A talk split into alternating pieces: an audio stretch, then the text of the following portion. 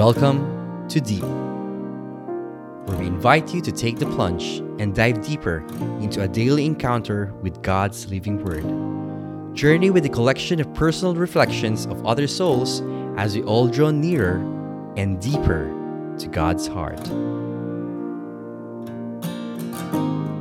Good day, my dear brothers and sisters. My name is Justin Torres from Melbourne, Australia, and welcome to Deep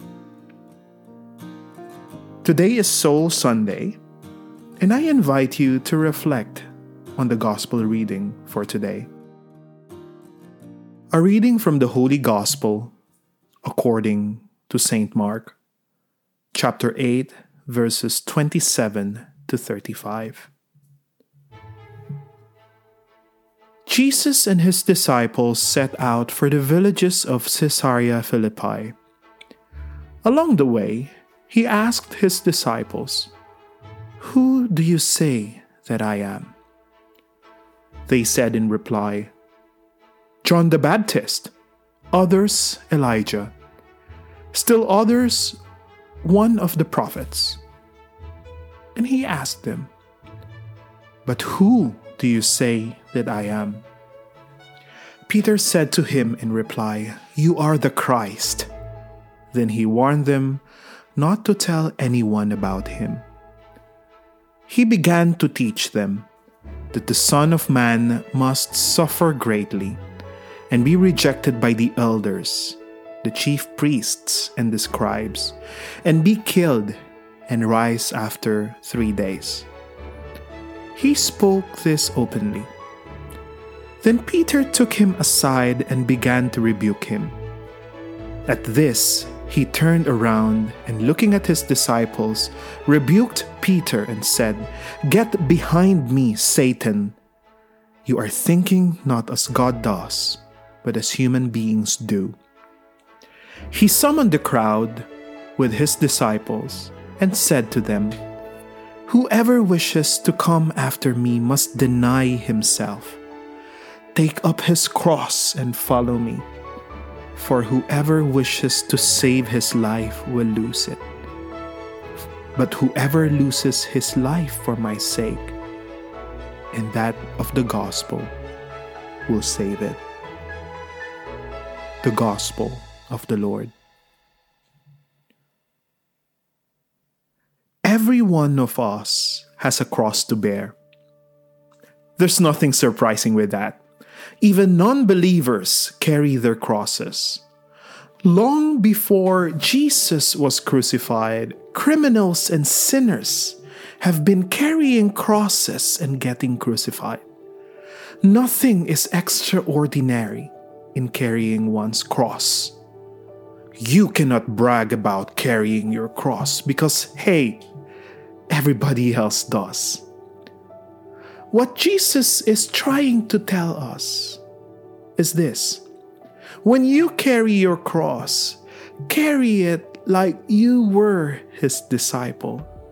Carry it as his disciple. And how do we do this? How do we carry the cross as a disciple of Christ? Allow me to tell you a story. In our community at the Light of Jesus here in Melbourne, We've got a brother. His name is Mark.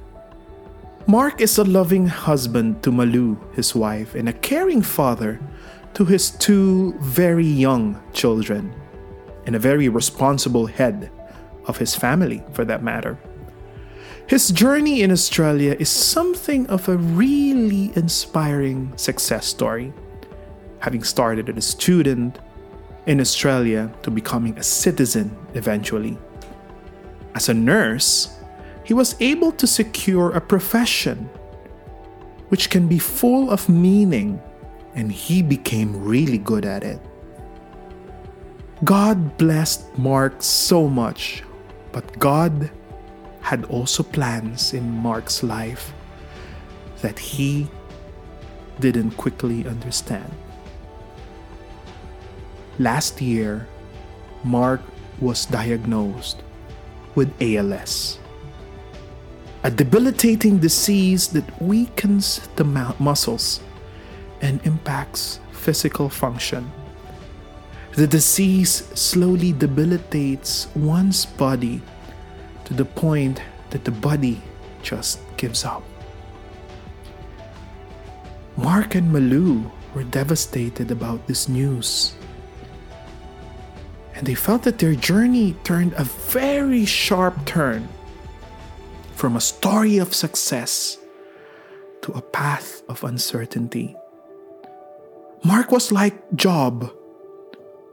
Job, who was given everything but slated to lose everything for reasons only God seemed to know. Many others who experienced trials such as Mark would have lost faith in an instant just hearing about the news. But Mark took it the way Jesus wanted him to. He embraced his cross.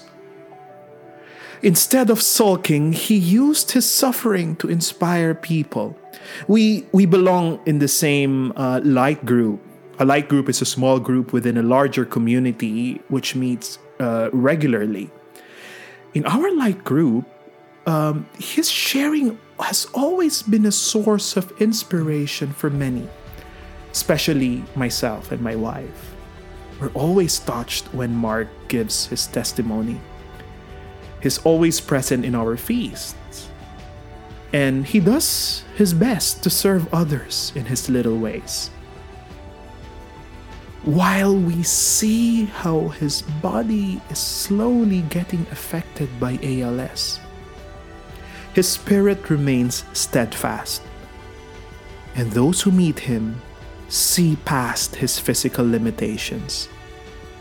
They see his burning faith and how strong his spirit is in spite of his adversity in one of his many Facebook posts, he shared about his faith journey. And, and rightfully, what Mark is living now is not merely a journey towards success and achievements, and not just a simple sentimental story, but a journey of his spirit to fulfill the will of God. Here is one of the things that he wrote. And this is a snippet from a long Facebook post about his testimony. And I quote He has given me a new life, totally different from what I led in the past. He has given me a second life to seek Him and bring my family along, more than merely taking my illness away in an instant. He is turning this into a beautiful story of healing and deliverance. One that I will tell my children over and over again to instill in their innocent little hearts that the love of God, that the love that God has shown our family, doing only what only He could do in overcoming our impossible.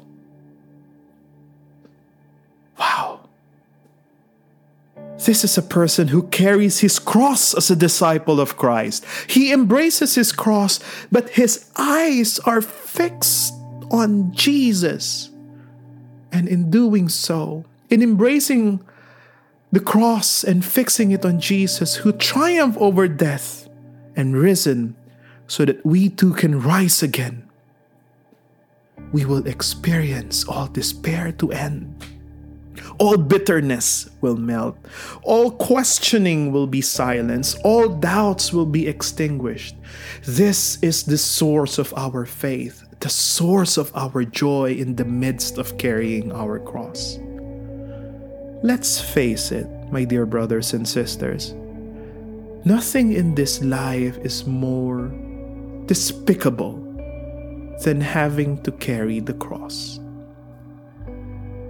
because, well, if it's nothing, if it's something you gotta hate, then it can't it's not something you gotta hate, then it can be a cross. It is detestable, despicable, because because it is your cross. But like Mark, to be followers of Jesus, we must be seen not only carrying our cross, but embracing our cross. And fixing our gaze upwards for Jesus who has triumphed over the cross.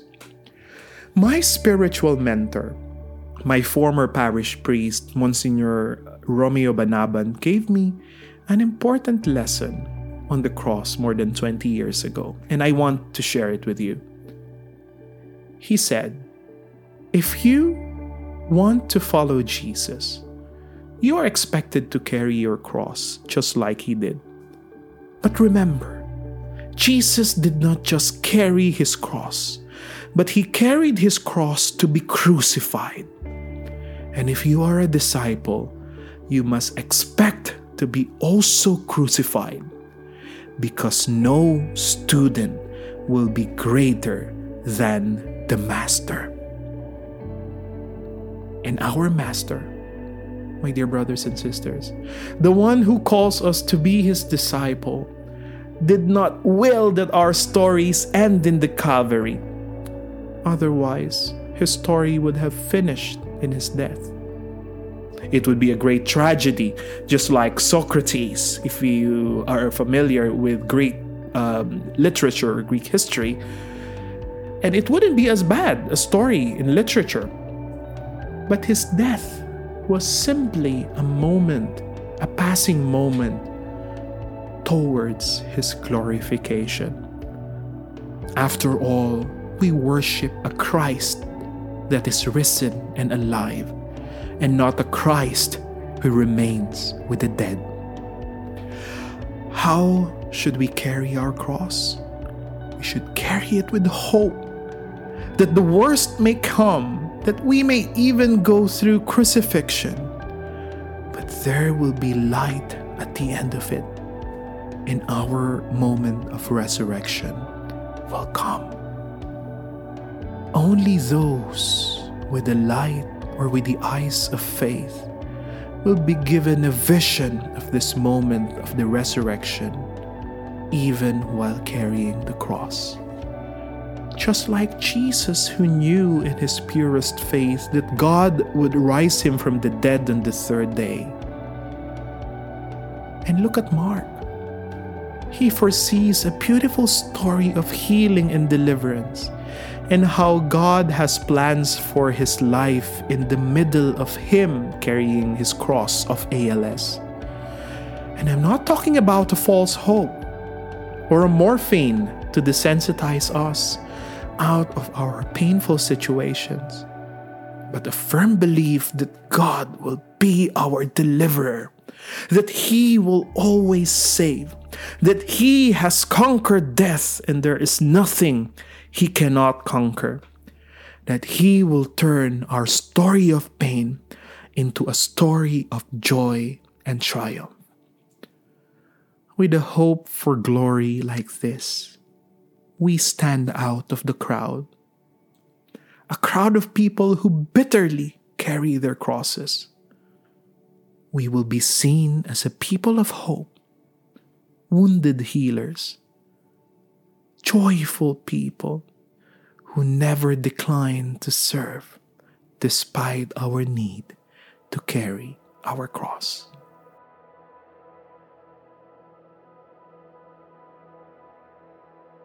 Do not sulk. Do not carry the burden of the world. Just carry your cross and carry it with ownership and hope. This too shall pass, not because everything ends, but because Jesus, Jesus meant to start something new in our lives, in our life story, in our faith journey. Pray for Mark with me. Pray for his healing and pray that he keeps his faith as he embraces his cross as a true disciple of Jesus. And I invite you to pray with me right now.